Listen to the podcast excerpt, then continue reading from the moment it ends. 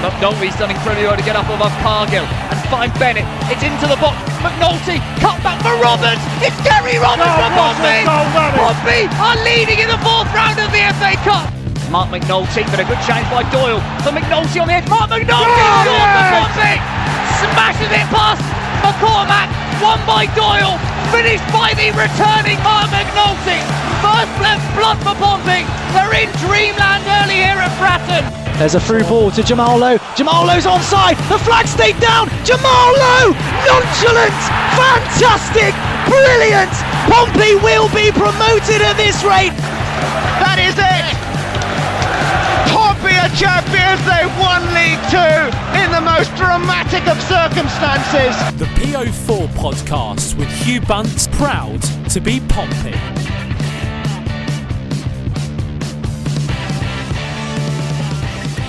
Hi from me fans and welcome to P O four Cast episode two oh three.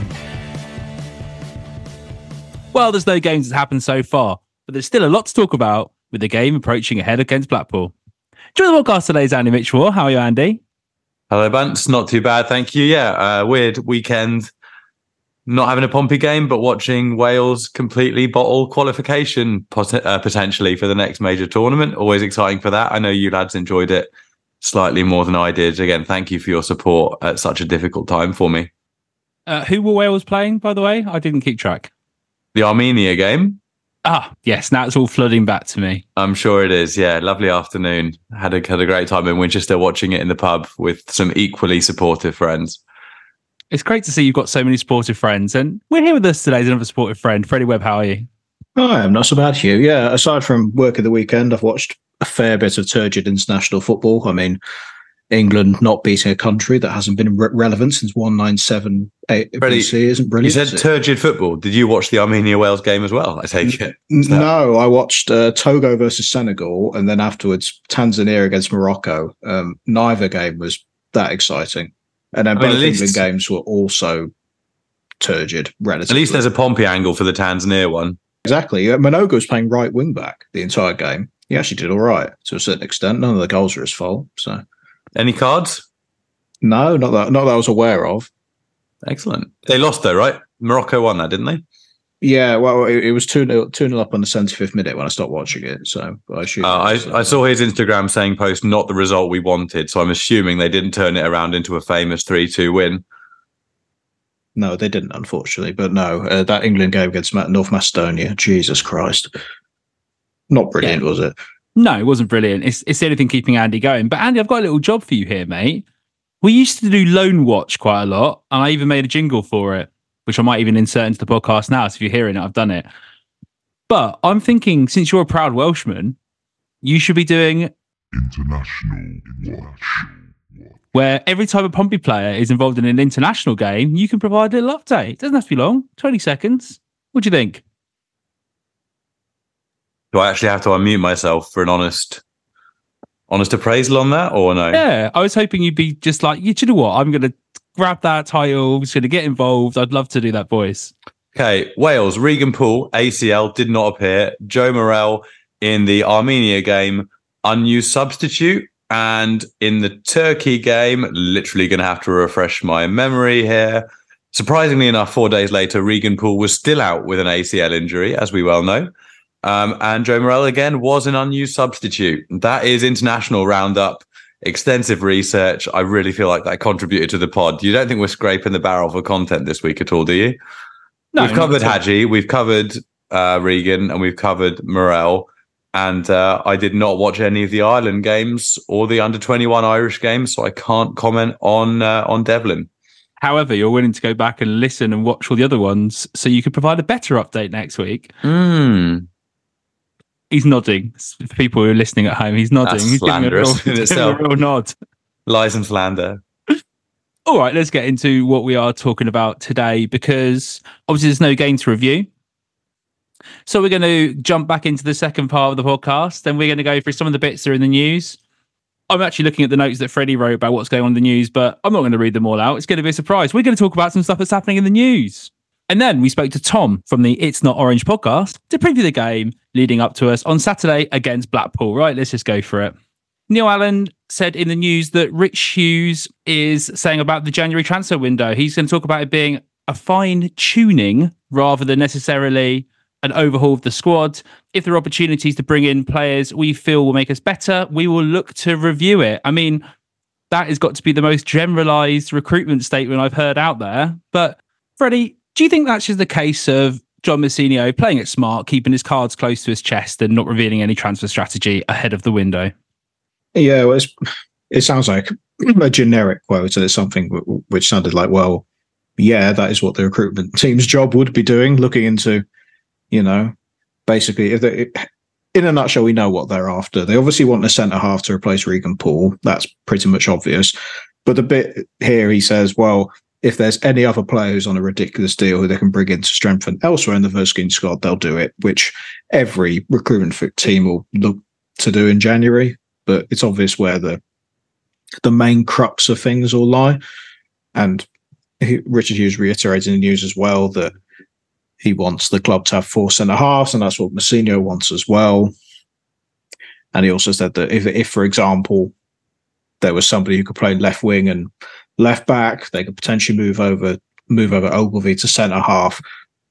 But ultimately, they want that main first-choice centre-half, which is pretty much what Pompey need, isn't it? Yeah, one hundred percent. And we were talking about replacing Regan Poole in the last podcast. Freddie, when I was listening to the extra, I noticed you guys discussed the the Sparks versus Ogilvie sort of debate at left back. Now, I really want to bring this into the centre-back question, because people would not be surprised to hear that I'm not that comfortable with Sean Raggett playing at centre-back. Freddie, is this something you've looked into on the basis of Conor Ogilvie filling in that role and playing in, in the left-sided centre-back role and putting Conor Shaughnessy over to the right-hand side? Well, on paper, at the very least, Ogilvie's fairly comfortable on the ball since he plays at right. Since he plays at left back, he'll be able to make that one touch out of his feet and then spray it across, which I think could be quite good. And whenever he's played in a back three at left-sided centre half, he's suited very well, I thought. But to be honest, it seems that Ogilvie is, whenever I've seen him in interviews and so on, he essentially said that he's comfortable playing left back and then centre half secondary. So it seems that maybe that's the position he wants to play. And I do think instead of getting a utility player in this case to play left back, left wing and move Ogilvie in, I think it would be better for Pompey if they just look for that first choice ball playing centre half, if if it's available in January at any rate. No, I completely agree. We definitely need to go and replace Regan Poole in January. Andy, do you think that Conor Ogilvie can do a job in the middle over Sean Raggett?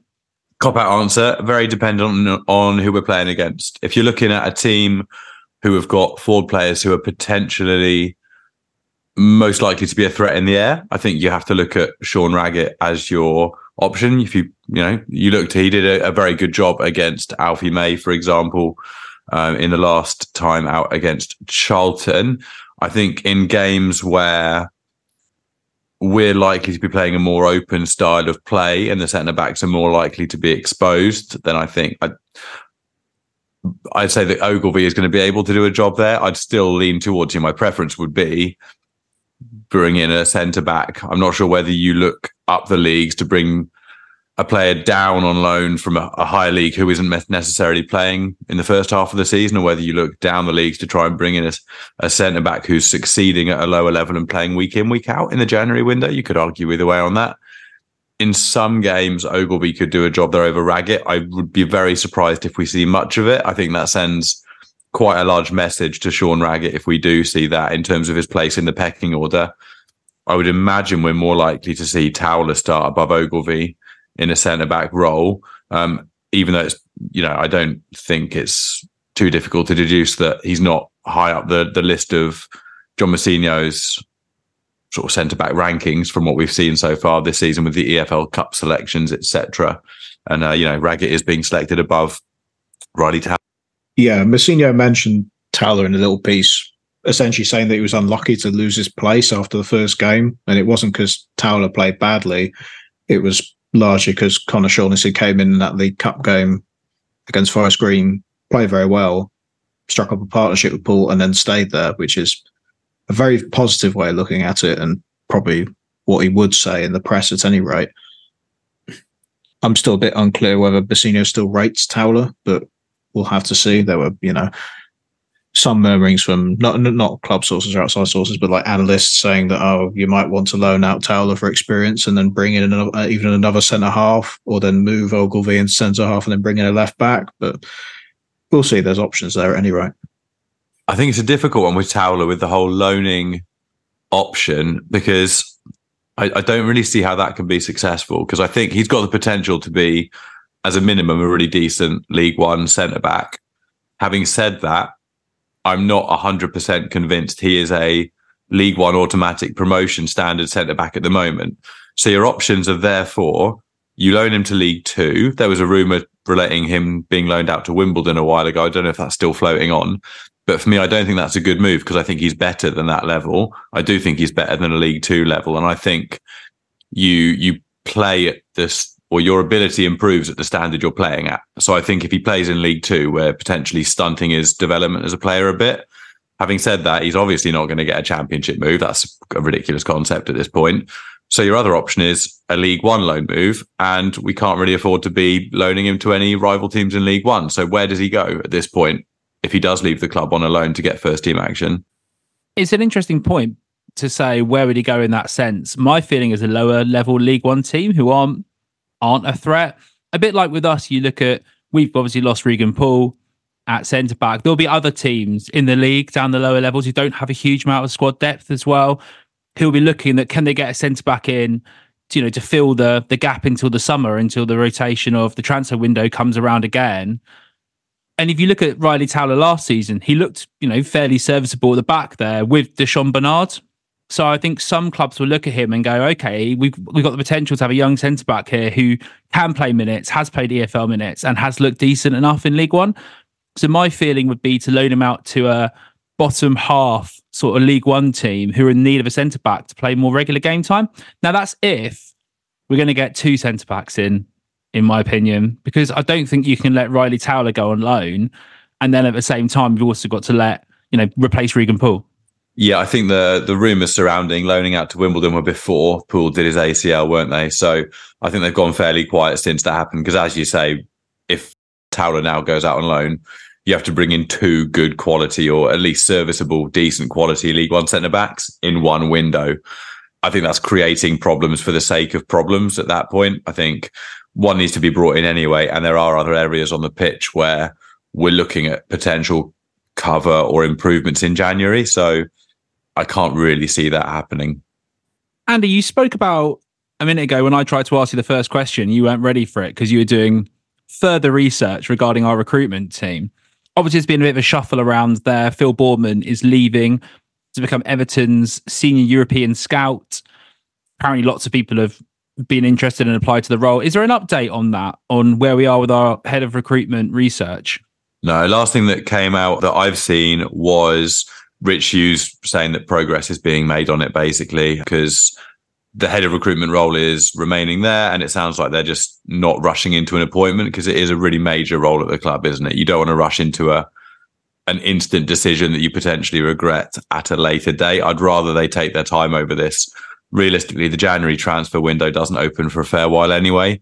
And whilst you want a new appointment in that head of recruitment role to, you know, have a bit of time to bed in, I don't think rushing someone in is the priority. I don't think there's going to be any wholesale changes at the club in terms of staffing or obviously player turnover for the next however many weeks, what, six weeks or so until the end of the year. So plenty of time. They're doing their due diligence. I'd much rather it that way. Obviously, wishing Phil Boardman all the best. As you say, going to Everton, where he'll have noticeably fewer points than he probably thought he would do when he took the job. Yeah, it's uh, it's nice to see the due process being followed. Uh, Rich Hughes, I think this is Rich Hughes' like wheelhouse, isn't it?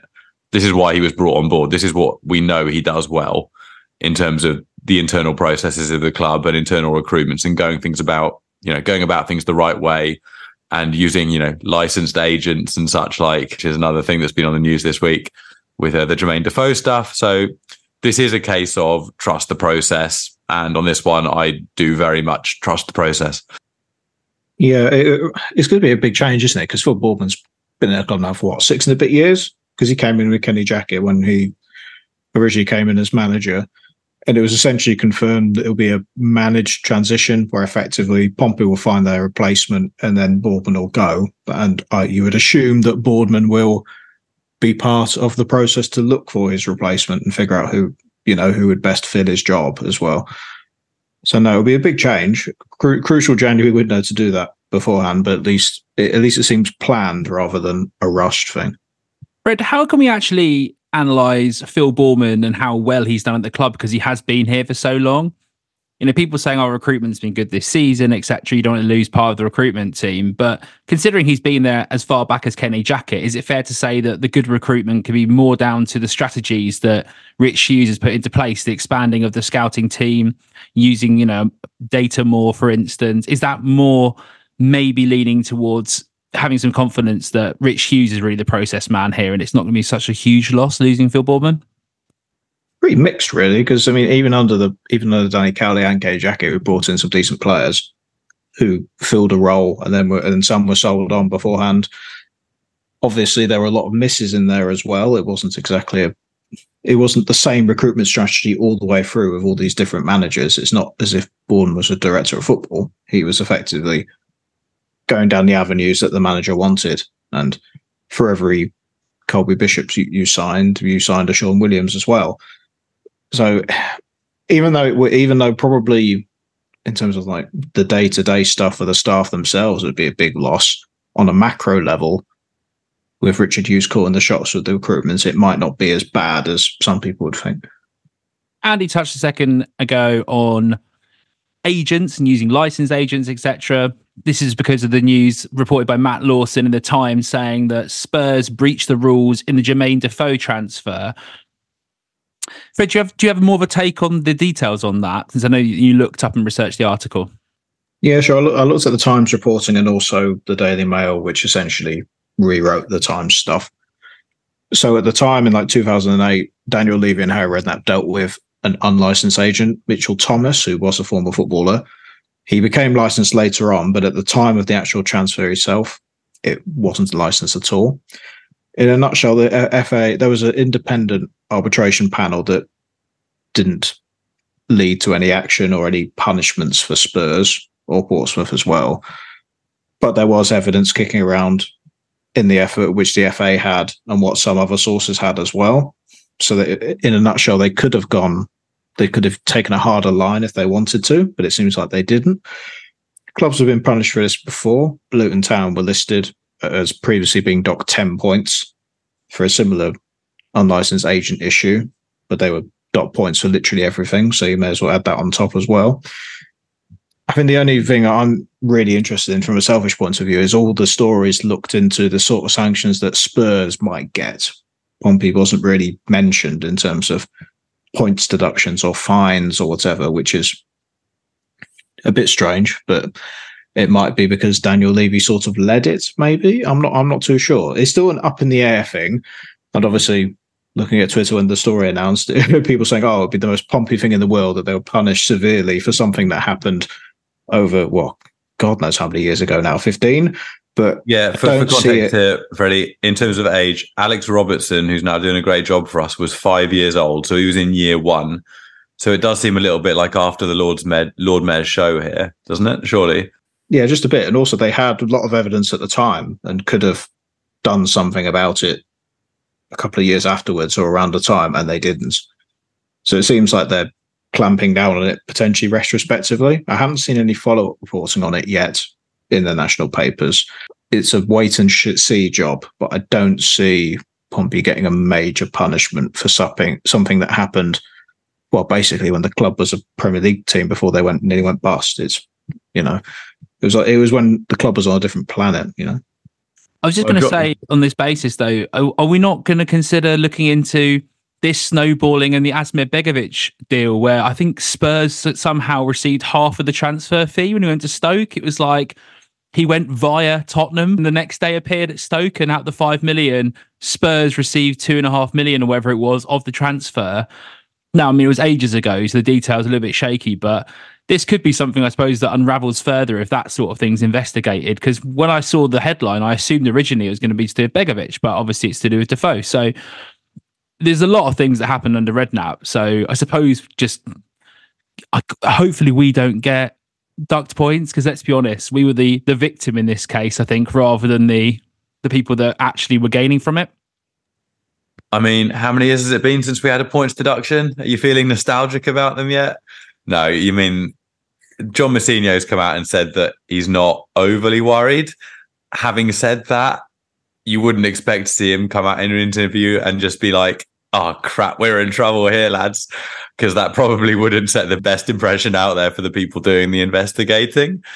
But I mean, makes me wonder what the priorities are of the investigators here, where you've got, you know, the, the Man City, one hundred fifteen different breaches being investigated, and the hearing isn't expected. I think I heard on Guardian Football Weekly, it's what, twenty twenty-six or twenty twenty-seven, they're going to finally get around to that one.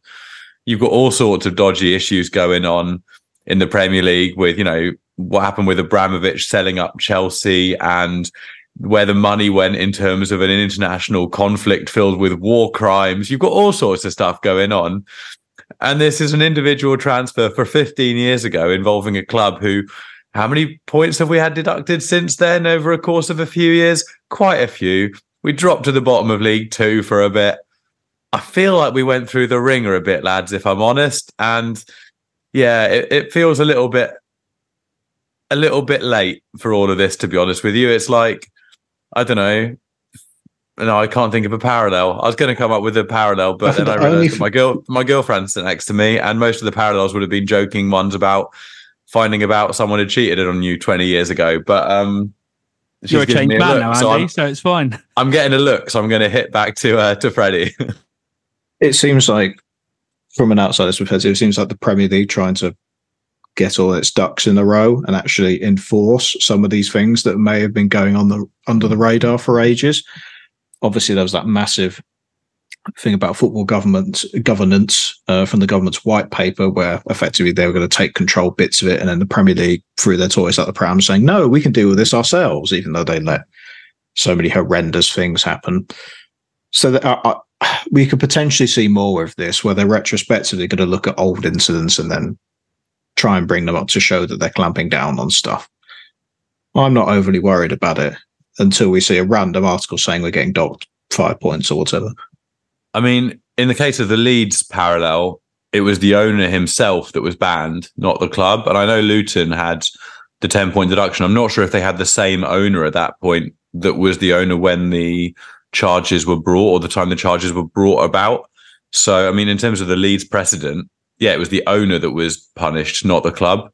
And thankfully, we do not have the same owners as we did in two thousand eight. I'm thankful for that for many reasons. Uh, but I'd be surprised if anything came of it.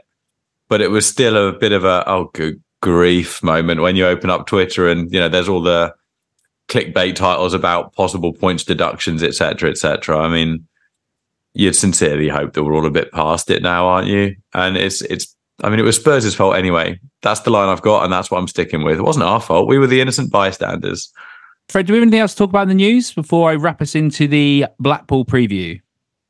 Yeah, some bits and bobs. Um, Jordan Cross did a, a tactics piece and talked to Mousinho about how he wanted to use his centre-halves, and that seems pretty pertinent considering that that's the big move in January. Mousinho basically said he wants his centre-halves to play on the front foot and step up, and wants them to be brave and take the ball on under pressure, progress play when they're not being pressed, and then orchestrate some of the passing out. And that basically confirms why Regan Poole and Conor Shaughnessy have played incredibly well, because they've done exactly what the manager wants there. And then he added that the centre-halves being able to do that can create overload somewhere else on the pitch and create opportunities and stuff.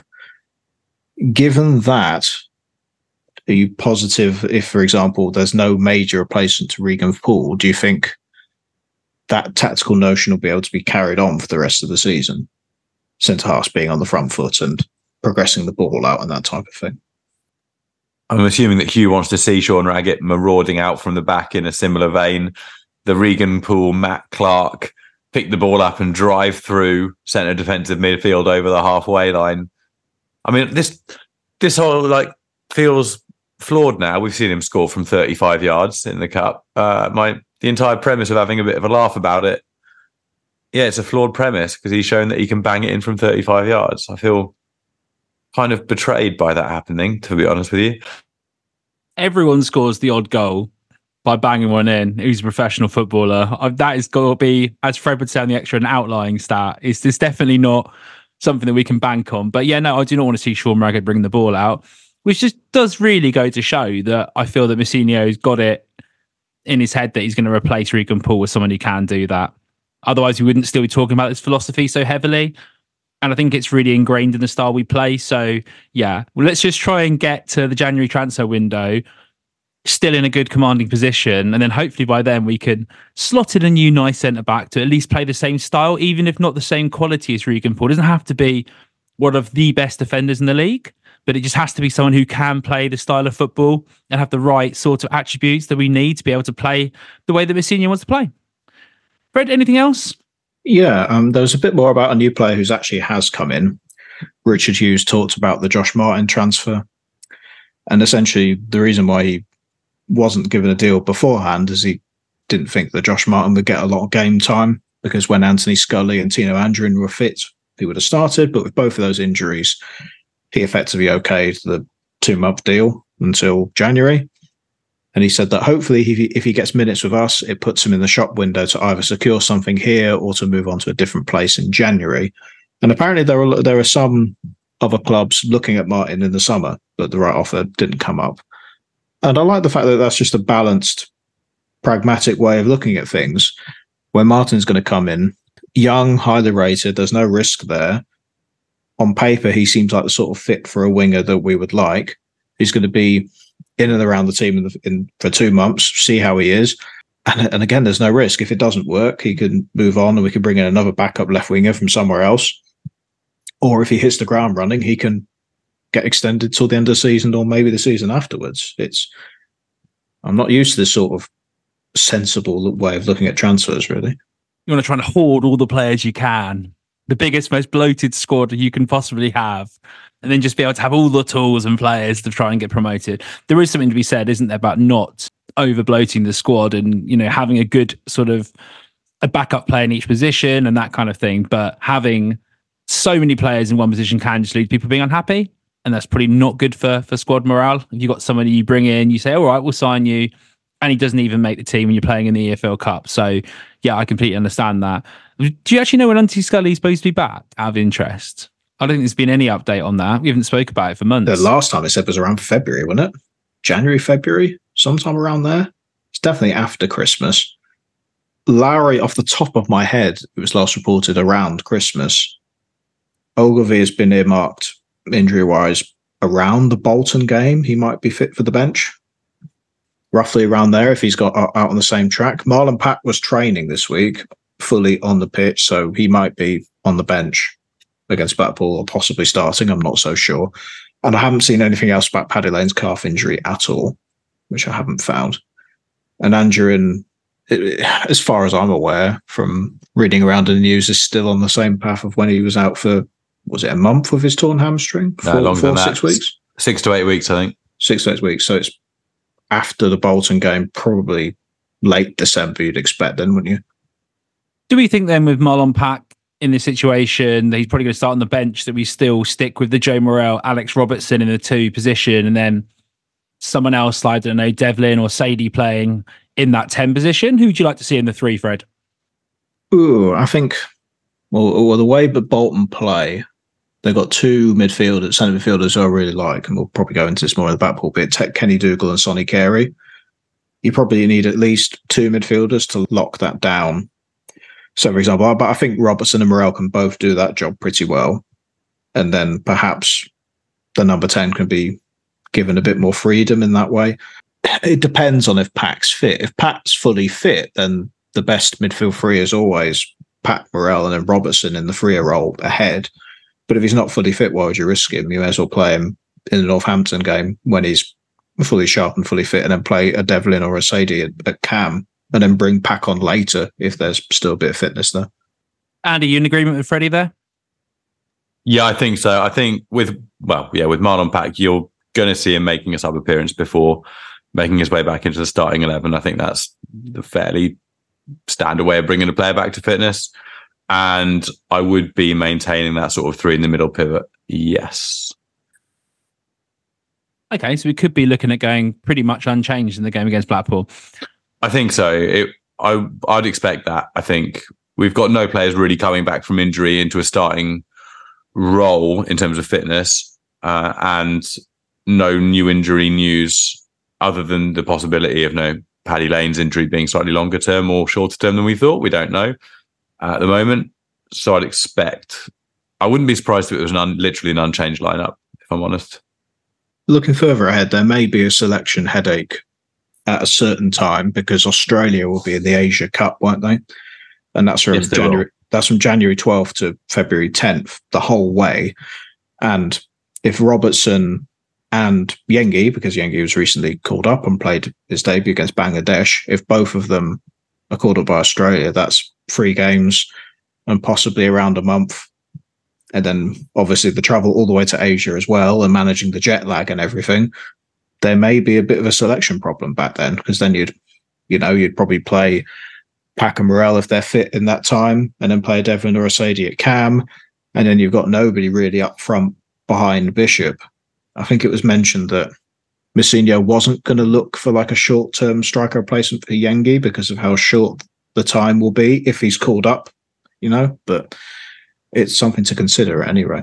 I think that decision will be based off fitness of other options at the time. If worst case scenario, Bishop does a hammy before then, then, you know, if Yengi goes to the, the Asia Cup, which I imagine he will do, then I'm I'm fairly certain we'll be looking for another another player to play in that up top role. But you'd like to think, yeah, if the squad maintains full fitness at that point, maybe it wouldn't be the highest priority.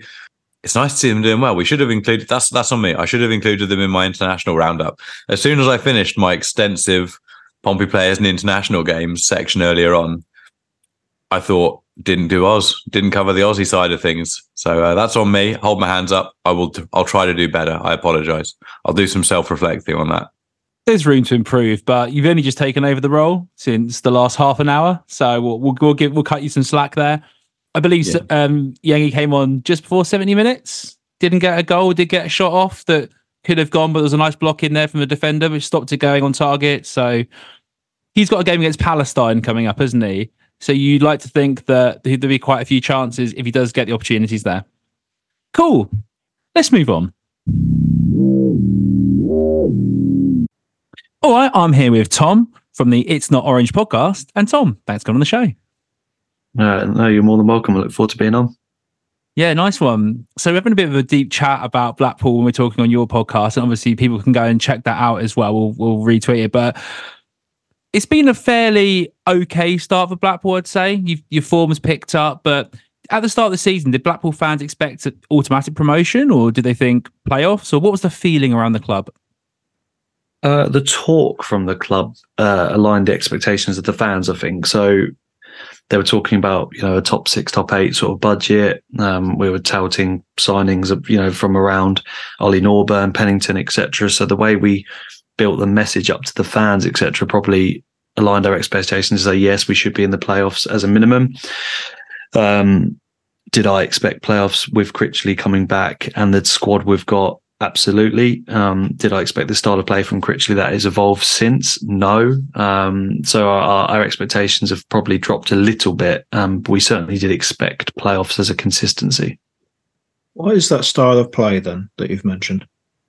Uh, it's hard to it's hard to decipher really. Um, he's set up in a three five two system, which we didn't expect from Critchley because he ditched that after about five or six games previously, um, or a four three three, and he went to a more traditional four four two where the players knew their roles and it was a lot better. As uh, I hate hate to sort of go back to the COVID COVID times, but you kind of saw that against you in the COVID season where Jerry H scored in the one nil win, and we set up really well, um, and then hit hit on the counter attack, and we did that a lot. Didn't score too many goals, but we we were a team with an identity, and we haven't had that this season. So we've been slow, turgid. I think we've not created as many chances as we want, and players not knowing their roles. We've had centre mids playing far wide, supporting wing backs. We've had um, players n- looking quite lost. Norburn sitting almost in front of Marv's in, in defence, and you know, just mopping up, tried to tried to get the attack going, and no creativity, no penetration. And in recent weeks, with, with signings and the team clicking, that has certainly changed.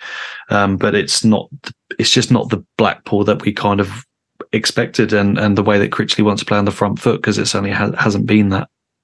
Have you found that there is a, a type of game that suits Blackpool in terms of whether you're coming up against teams that are sitting with two banks of four, you know, looking for a point, maybe away games at, at Blackpool, or whether or not you're likely to succeed better against teams playing an open game, looking for a result against you? Is there a theme there that's been apparent so far in the season?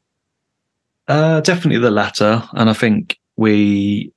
are probably doing Critchley a misjustice a little bit as Blackpool fans when we say we're not getting better, because in recent weeks we're certainly picking up. We're just we just haven't ticked in the way that potentially the free-flowing football we wanted. But yeah, Barnsley Barnsley away as an example, um, a one nil victory. They just came at us a little bit, and we were just we just set up to to defend, and we we got the goal via a penalty, and we hit them on the counter and probably should have had two or three, and they should have had two or three, but we managed to keep a clean sheet. And I think when teams leave spaces behind us, we've got the players now on the wings and and, and the finishers, um, such as Jordan Rhodes and Karamoko in the middle, um, to do more damage than we have previously early on in the season. So I think you what have an average possession of what fifty-eight to sixty. I sort of had a look at, um, and you create an exceptional amount of chances. So it is up to Blackpool to determine whether we stop you creating as many chances as you used to at home for us to have any success against you. Because I think if you score early doors, you know, maybe one or two up in the first half,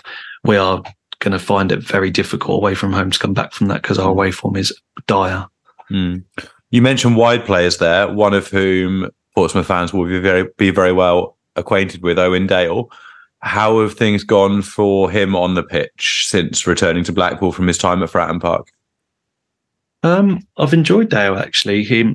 Hamilton, um, to, to change players immediately, has, has struggled to, to to nail that wing-back position um, early, um, and he looked horrendous defending, but really good going forward.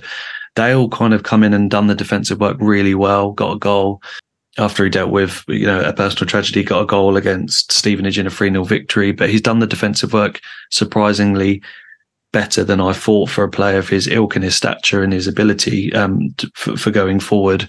Um, so he's nailed that wing-back position down a lot better than I actually thought, and he's starting games and he doesn't look uncomfortable there. So he's becoming a better player, and I think under Critchley he's very much level-headed but also doing his role really well. I expected a much more attacking and weaker player, but um, I can't say I'm disappointed in him, that's for sure. Would you say that the wing-back spot is like a double-edged sword then? Because obviously you've got Hamilton and Dale who can both go forward reasonably well. Do they often leave a lot of space and leave the centre-halves isolated a little bit? Yeah, so we beat um, Shrewsbury, Shrewsbury uh, four nil on Saturday. Um, but even so, they, they can't score goals away from home. But I found myself wincing a little bit um, with Hamilton leaving probably a five or six yard gap with, you know, no one, he, well, he wasn't next to the, or just ahead of the centre backs, the three centre backs on Saturday, probably three or four times in the second half. Um, so that worries me a little bit against better opposition, but that's just the way that game was going at the end of the day. It was three or four nil, and maybe he, you know, he had license to go and do that, but he's not a very good defender. He can recover the ball really well because of his pace, but if you're in down that side, he, he's not going to be the one that's going to put in a slide and tackle to stop an attack. He's, he's more so relying on his pace just to jockey the defender, um, the attacker, or to recover the ball back and just nip it away from you out for a throw, as an example. But he's certainly not a defender. Dale has a better balance about him. However, we do have players like Andy Lyons and Jordan Gabriel. Um, Jordan Gabriel's an ex- exceptional defender and really good going forward. And Andy Lyons scored, was our second top goal scorer last season. Not that it's much mean feat at five goals, but he is a wing back. Um, and he showed some real good attacking ilk, but also a very solid defender. So we have options there, but I do think he'll stick with Hamilton and, and Dale for Saturday. Sometimes we look at teams that come to us and play what could potentially drop into a back five. Portsmouth fans say back three, and they sort of wince thinking someone's going to sit back against us and try and soak it up. But that's just not really the case, is it, with, with Blackpool? And we've talked about your pressing and stuff. And even though you have sort of like the, you know, the eighth sort of less intense press, I suppose, in the league, at the same time, you created the most goals with six goals from high press turnovers. So how how are those wide players influential in, in creating that? Do they do they actually just step up and press high and win the ball back then in sort of opportune moments? And that, has, has that been the thing that's led to those goals? Um, it's a really good question. We use we use the wingers really well, actually. I think there's games like against Charlton, Tom Thompson came in. He wasn't actually in the squad Saturday. There's nothing wrong with him. We just got a few options there. I would probably say you're right. It's it's important to work the ball from the middle of the park and then create space down down down the wings. And when you play a system such as three five two or five three two, you are relying on those wing backs to create chances because in the middle of the park there isn't much there. Um, so yeah, yeah, you're probably right. I think hitting teams on the counter with C J's pace is is where we've found hope as Blackpool fans this season. Although, like I said, away from home, we're just not finding our goal scoring form, and it's at home we've really flexed our muscles. I think we're second in the league, your first, one less game at, at Fratton Park, but we sit in the top two for home form, so it probably falls in your court in terms of Saturday with our away form. But we're now finding different ways of creating chances. I think you've created twenty-seven, twenty-eight big chances this season. We've created, um, sorry, you've created a lot more than that. We've created twenty-nine chances, but they've more so come in the more recent weeks when Karamoko has been playing, because in the centre of the park he's picking the pockets of midfielders and finding spaces in behind to feed the likes of Rhodes and feed the likes of Hamilton down those wings. So we have more dimensions to our attacking game now. It's just whether we are going to choose to play a team which will be able to create those chances, or we play not Karamoko and someone more defensively and just let you win the game, because that's the way it goes with Critchley at the moment. Mm. In terms of how and when you concede goals, looking at the fifteen minute breakdowns of the ninety, the only fifteen minute breakdowns where you've conceded more this season than you've scored are the first fifteen and the last fifteen. And I'm just wondering if that's a theme that's obvious watching the games in terms of concentration that could be, you know, responsible for starting slow and then switching off in the last fifteen of the game. Because that that bookending like that is quite unusual, that, you know, to see a team scoring more than opposition over the season in the middle the middle hour of the game, but it's first fifteen, last fifteen, you seem to struggle. It's it's at home, so we've scored, I think, four at home two or three times this season, three or four times. Reading, Wigan, um, a few other games. Uh, not Wigan, sorry, um, Reading and Stevenage um, and Sh- Shrewsbury. We we've we score sort of midpoint of the first half, sort of midpoint in the second half, and we take control of games. Cheltenham was one of them as well, where we scored fairly early, and again, three nil at half time, and we were just really decent at home. It's away we're struggling, and you could you could blame concentration. Um, we've we've conceded some horrendous goals away from home. Wickham, like, played a ball. If we play five at the back, but somehow there was a player just on the back post by himself. Bolton, we played the ball around the back. They nicked the ball off off off Thompson and and slammed the ball home from a really decent strike, but it just didn't need to happen. If we cleared the ball, we we draw the game nil nil, potentially go up the other end and score. So I would more say it's just vulner- vulnerabilities at the back and just conceding really stupid goals, because we start the season exceptionally well defensively, but then all of a sudden we're just letting bad mistakes creep into our game. So you could argue it's concentration, you can argue it's just stupid decision making, which kind of coincides with each other. But if you get a fairly decent chance or get the ball in around the box and we concede, it's it's usually something we could have stopped rather than the opposition being exceptionally good. Um, and that doesn't bode well um, in League One, because you, you you face strikers like Colby Bishop and players against like Paddy Lane, and they will, much more intelligent players will take advantage of that, and it only takes two quick goals for you to to lose a game, really. And we've shown that at home, where we've scored three in fifteen, twenty minutes and, and blown teams away. But we've also been in games where we haven't taken our chances and we find ourselves two or three nil down with with not really much penetration from the opposition, more so our own fault um, at the back. And although we've got the players to defend really well, We, we've just conceded those stupid goals where you play it across goal and we've not noticed the guy at the back post. We did against Oxford, we did against Wickham, and we scored some pathetic, um, conceded some pathetic goals against Cheltenham, where, you know, he was at the back post and he just nodded it in, and Grimshaw like punches it into his own net. So they're really, really dumb goals to concede, if I'm honest. Just not being potentially switched on, or just just just being a bit not cohesive at the back, um, which is unlike Blackpool at the start of the season. But it's hard to finger point to say, yeah, we've been poor in these games. It's more been our lack of penetration on the pitch to allow teams to have those chances, which has lost us games throughout the season. It's why Blackpool fans have been frustrated. I don't know how we sit so high, where we've not being that attacking, if that makes sense. Yeah, looking at the past few games, it seems that Critchie is now going with the two up top of Jordan Rhodes, has got ten goals, and then Jake Beasley next to him, I assume, because Beasley will make loads of space for him. But then you've got other strikers, Shane Shane Lavery, who I really liked when you signed him from Northern Ireland, even though he's, he's got four goals, but he's barely started. Obviously, Karamoko Dembele, if he plays for forward. Why is it then that Blackpool, you said they've struggled with penetration, they haven't, why haven't they created those chances, even though you look at some of their attacking players and on paper they look quite good? It's the question, which is why we're in this position as Blackpool fans, because each week we do the podcast and each week we're We're unsure as to, or we know why, um, because three five two doesn't really work. Um, it looked really good Saturday, don't get me wrong. And I don't, I don't, I'm one of these um, fans or, or football fans, I suppose, just in general, that will take the game for what it is. And if we play, whether we played Bromley um, in the F A Cup and we looked really good, or whether we played, you know, Shrewsbury on, on Saturday and we scored four, it, we, I'll just take the game for what it is. And most of the time, he's had absolutely zero plan B, which has just enabled us to be so passive throughout the games that we pass the ball around the back. Like I said to Hugh um, against Shrewsbury, although we're on four nil, we pass the ball around the back. The back three defenders, the three centre-backs, pass the ball between themselves three hundred thirty-six times, or touches of the ball, sorry. So they had the ball a lot between them. And I know you play a very high-pressing game, so if the moment you sort of nip in or create some chance through there, we might seem a bit shaky. But he also then won't revert to a four four two and get Karamoko on the wings with Dale, and then have Rhodes and Kouassi, or Rhodes and Lavery, and um, Rhodes and Beasley up there to... To, to sort of change and get the opposition thinking. So we often just falter through games, and and we can kind of see it on the pitch, and it doesn't change much. And then he'll bring Callum Connolly on at left wing back when he's a centre, centre midfielder or a centre back, and we just have zero creativity other than Karamoko and, and Jordan Rhodes when he's dropping deep.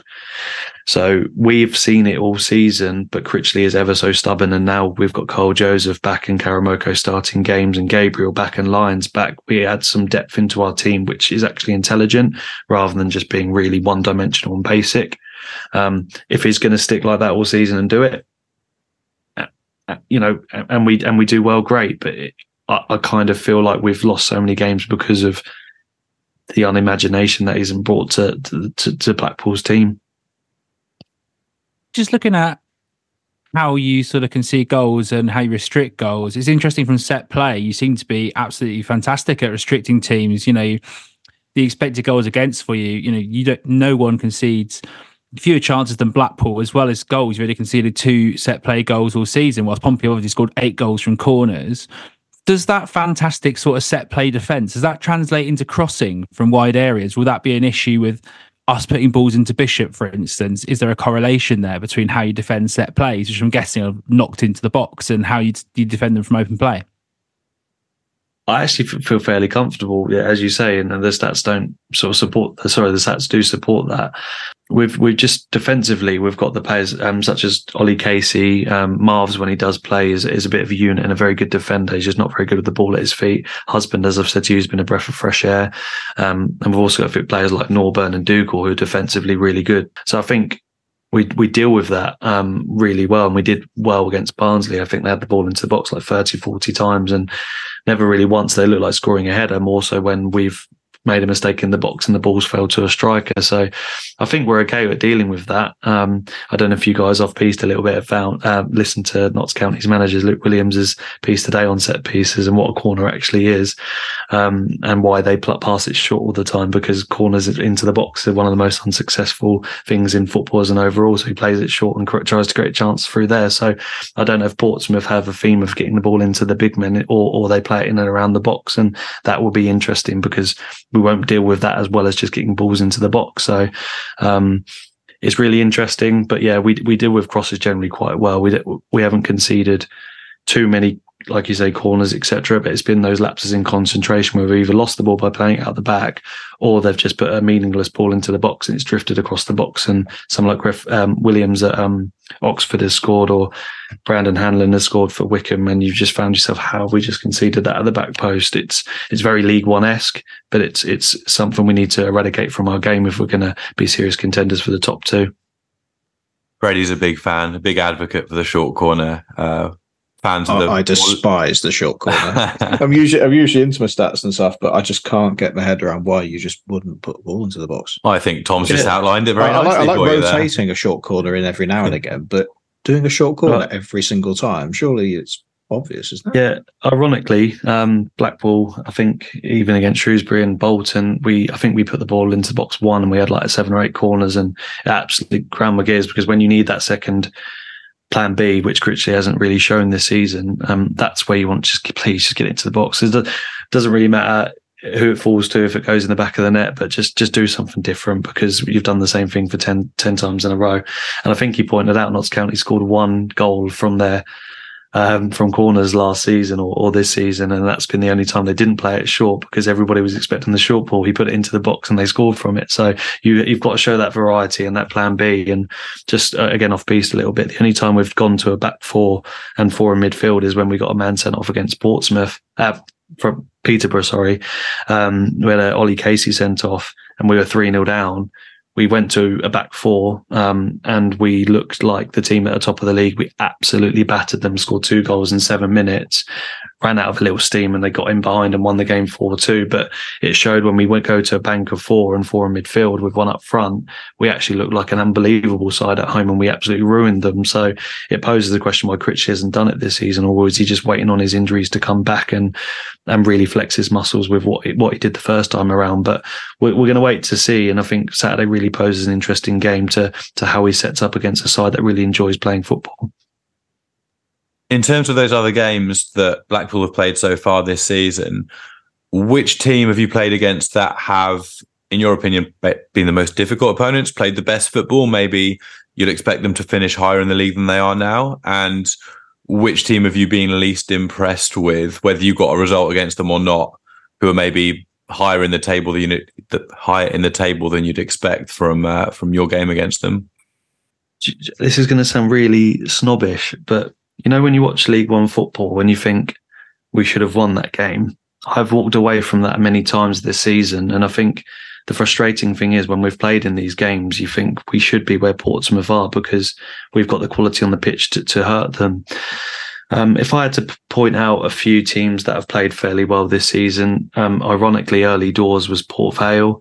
They came to Bloomfield Road, they set up really well, and they were quite brave in what they did on the counter and should have won that game. They had two really good chances, one being a pass across goal, ironically, where we didn't pick up the run. Also didn't pick up the ball and no one was running for them to tap it into the net, and they looked really solid, really strong, and they were brave against us, but also we were quite passive. But going through sort of our games, we haven't lost too many games. The probably the best team was Port, um, was Peterborough in the first half, because they blew us away. They were very attacking, didn't play many defensive players in the middle, broke us down, were in behind a few times and were three nil up before we could know it with a man sent off. So they're probably the best side. Um, The most disappointing side were actually Oxford, but they were losing. They were, they had quite a lot of illness on the pitch, and I was expecting a lot more from them. We did we did scrape a, a, a draw in the end, but we should have won the game with how much of the ball we had in the second half. And Charlton, I thought, well, was going to be a lot better. We were two nil up with nine minutes to go, and we somehow managed to draw that game two two as well. But I thought they were quite poor considering The, the who they've got on the pitch and their sort of team as well. But no one's really blown me away, you know, at all really. Um, we've lost against Lincoln three nil, but that's because we just we missed two open goals and, and we had a man sent off from quite poor. Um, I haven't walked away from a game thinking they're incredible. Um, even Bolton were, you know, we, we they we lost to a mistake, and I thought they were going to be a lot better than they were as well. So it's a game a game of what ifs this season, I suppose. And yeah, even at, like I've said to Hugh, I think, I don't know if you agree, but although you've been exceptional this season, there's been there's been times in games and moments where you potentially could have conceded, or, you know, with, with better opposition, you would have found yourself losing games as well. I'm not saying you've been poor at any stretch of imagination, but League One, you always find yourself in games until potentially, you know, you're two nil down because of errors or whatever. So I don't know. I haven't been blown away with anyone this season.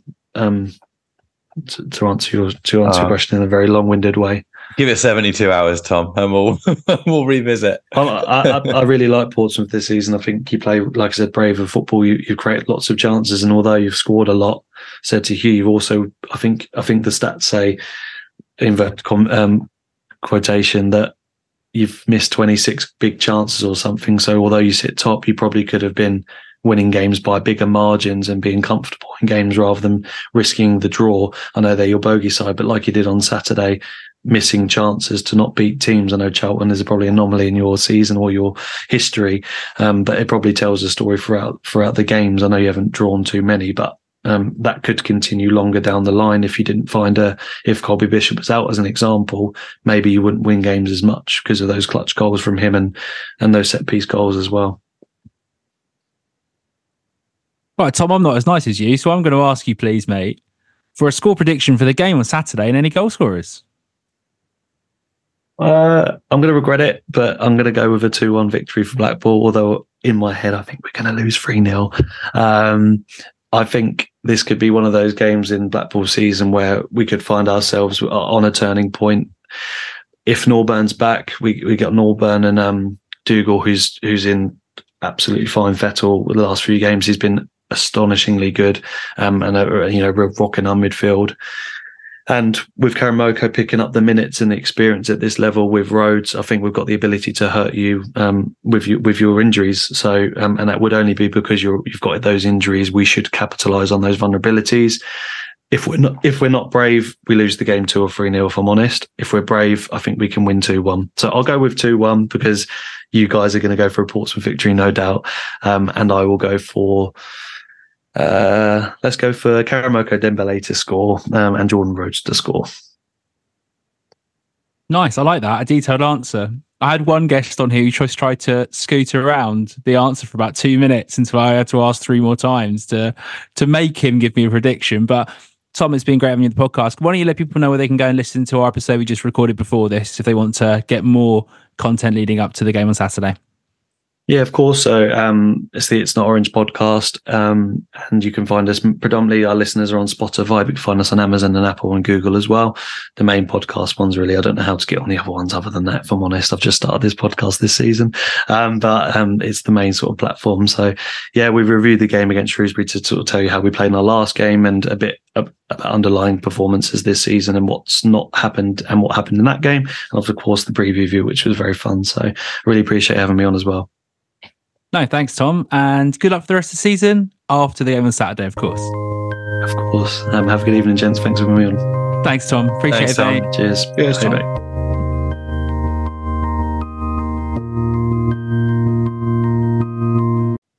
Thanks, Tom, for coming on the podcast.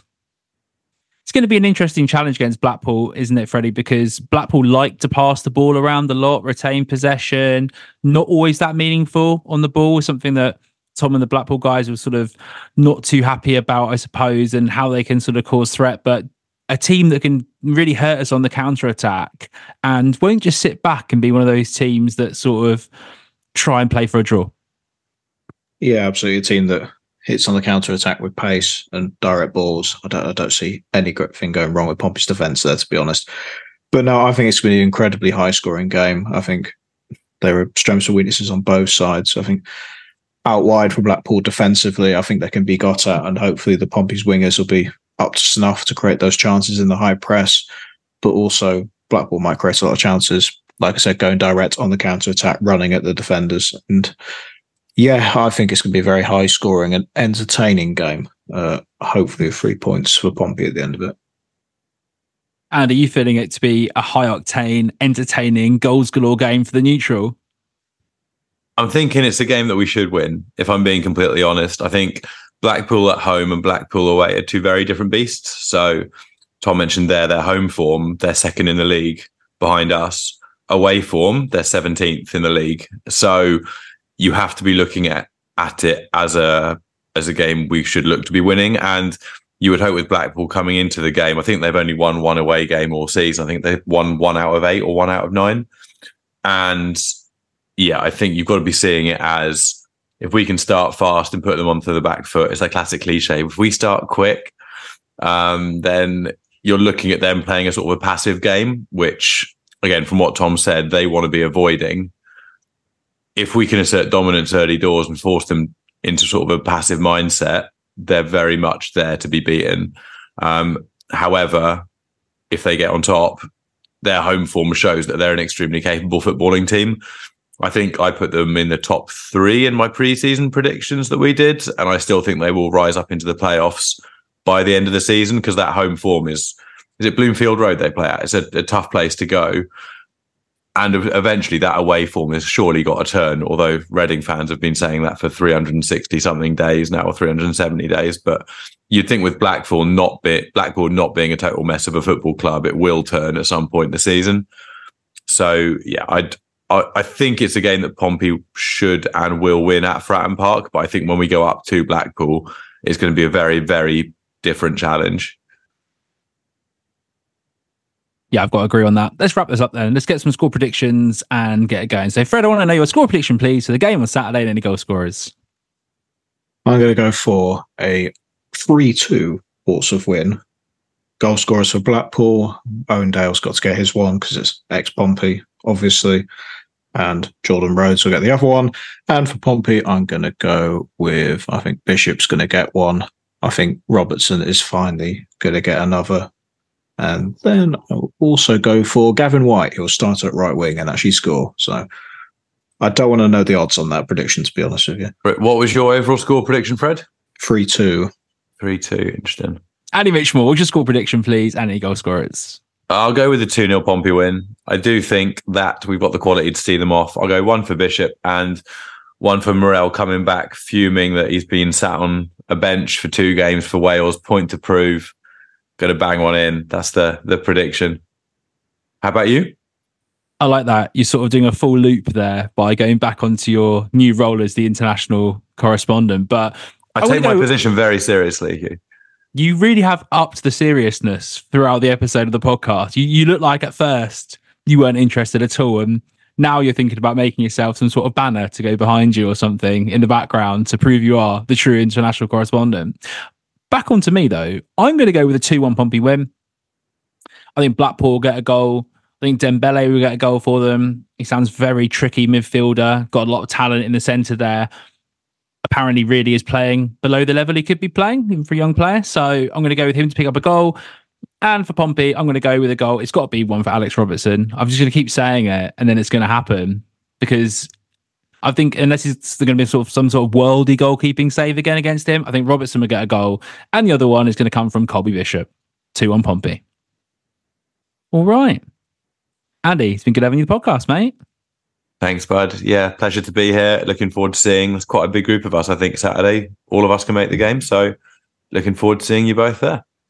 Yep, sounds good. Fredster, good having you on the podcast, mate. Yeah, it's a pleasure, Hugh. And yeah, like... going to be amazing at the game on Saturday. Nice to see everybody. Fingers crossed for the three points. Nice one. And until next time, play up Pompey. You have been listening to the P O Forecast for Pompey News Now, available on SoundCloud, Spotify and Apple Podcasts. Follow P O Forecast and Pompey News Now on Twitter for more information. And there is the full-time whistle.